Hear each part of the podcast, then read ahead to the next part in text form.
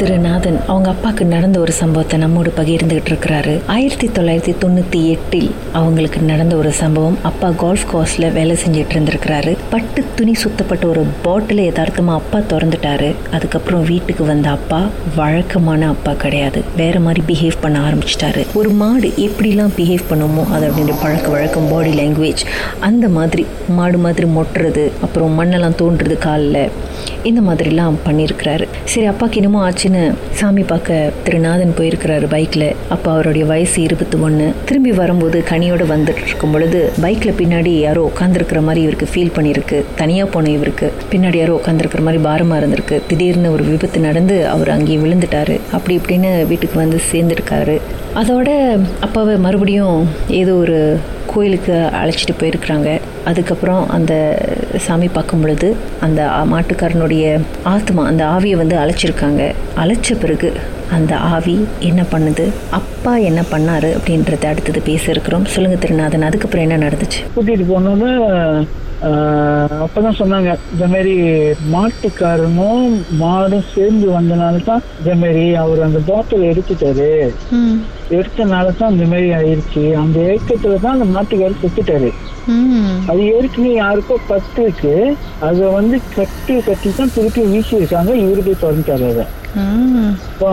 பிறந்த கையோட தான் இந்த மாதிரி ஆகணும்னு சொல்லியிருக்காங்க. அப்பா அவங்க சொன்னாங்க நீ நாளைக்கு வரும்போது ஒரு உருவம் பொம்மை மனசால உருவம் பொம்மை செஞ்சு எடுத்துட்டு வாங்க மாவுல. இன்னொரு மாடு ஒண்ணு வாங்கிட்டு வரணும்னு.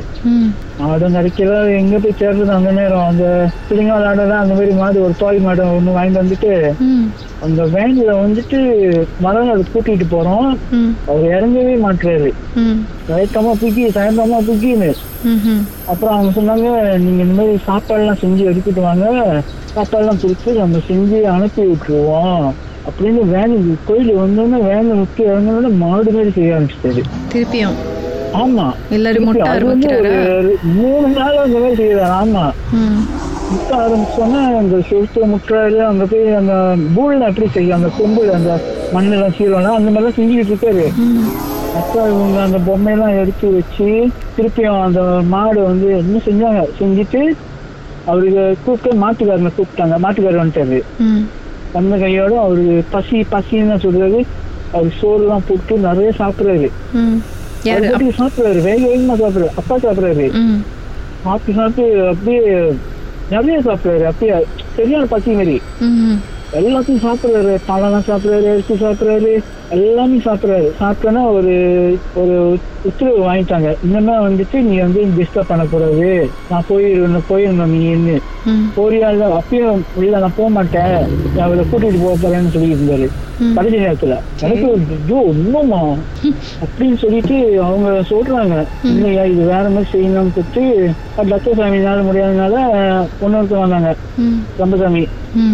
ம் ரம்பசாமி வந்துட்டு அவங்க பயங்கரமா வந்து ஏசிட்டு அவங்க ரெண்டு பத்தியும் ஒரு பாட்டில் அந்த மாடையும் இந்த மாவு பொம்மை உருவம் செஞ்சுட்டு உள்ளுக்கு வச்சு ஒரு இதுல கட்டி திருப்பி அதை கொண்டு ஆத்துல விட்டுட்டோம்.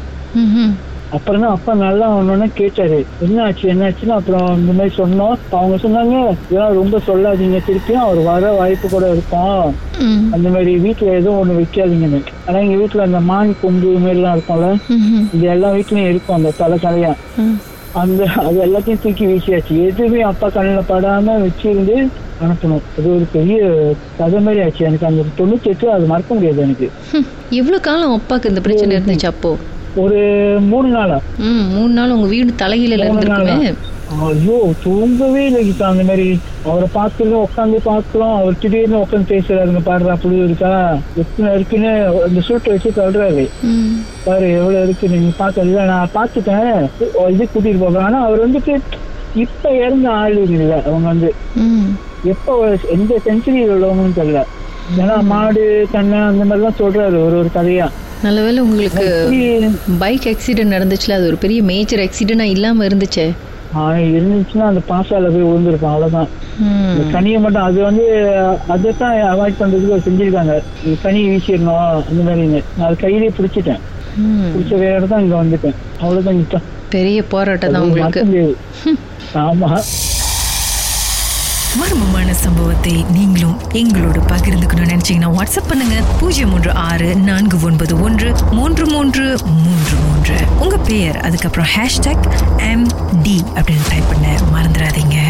மர்ம தேசத்தில் இடம்பெற்ற கதைகளை மீண்டும் கேட்கணும் அப்படின்னு நினைச்சீங்கன்னா ஷாக் என்ற ஆப்லயும் இருக்குங்க. Yes why okay language setting தமிழ்னு செட் பண்ணுங்க. சர்ச் பட்டன்ல மர்ம தேசம்னு டைப் பண்ணுங்க. ஷாக் காஸ்ட் பக்கத்தில் மர்ம தேசத்தில் இடம்பெற்ற எல்லா கதையும் நீங்கள் கேட்கலாம். மர்ம தேசம்.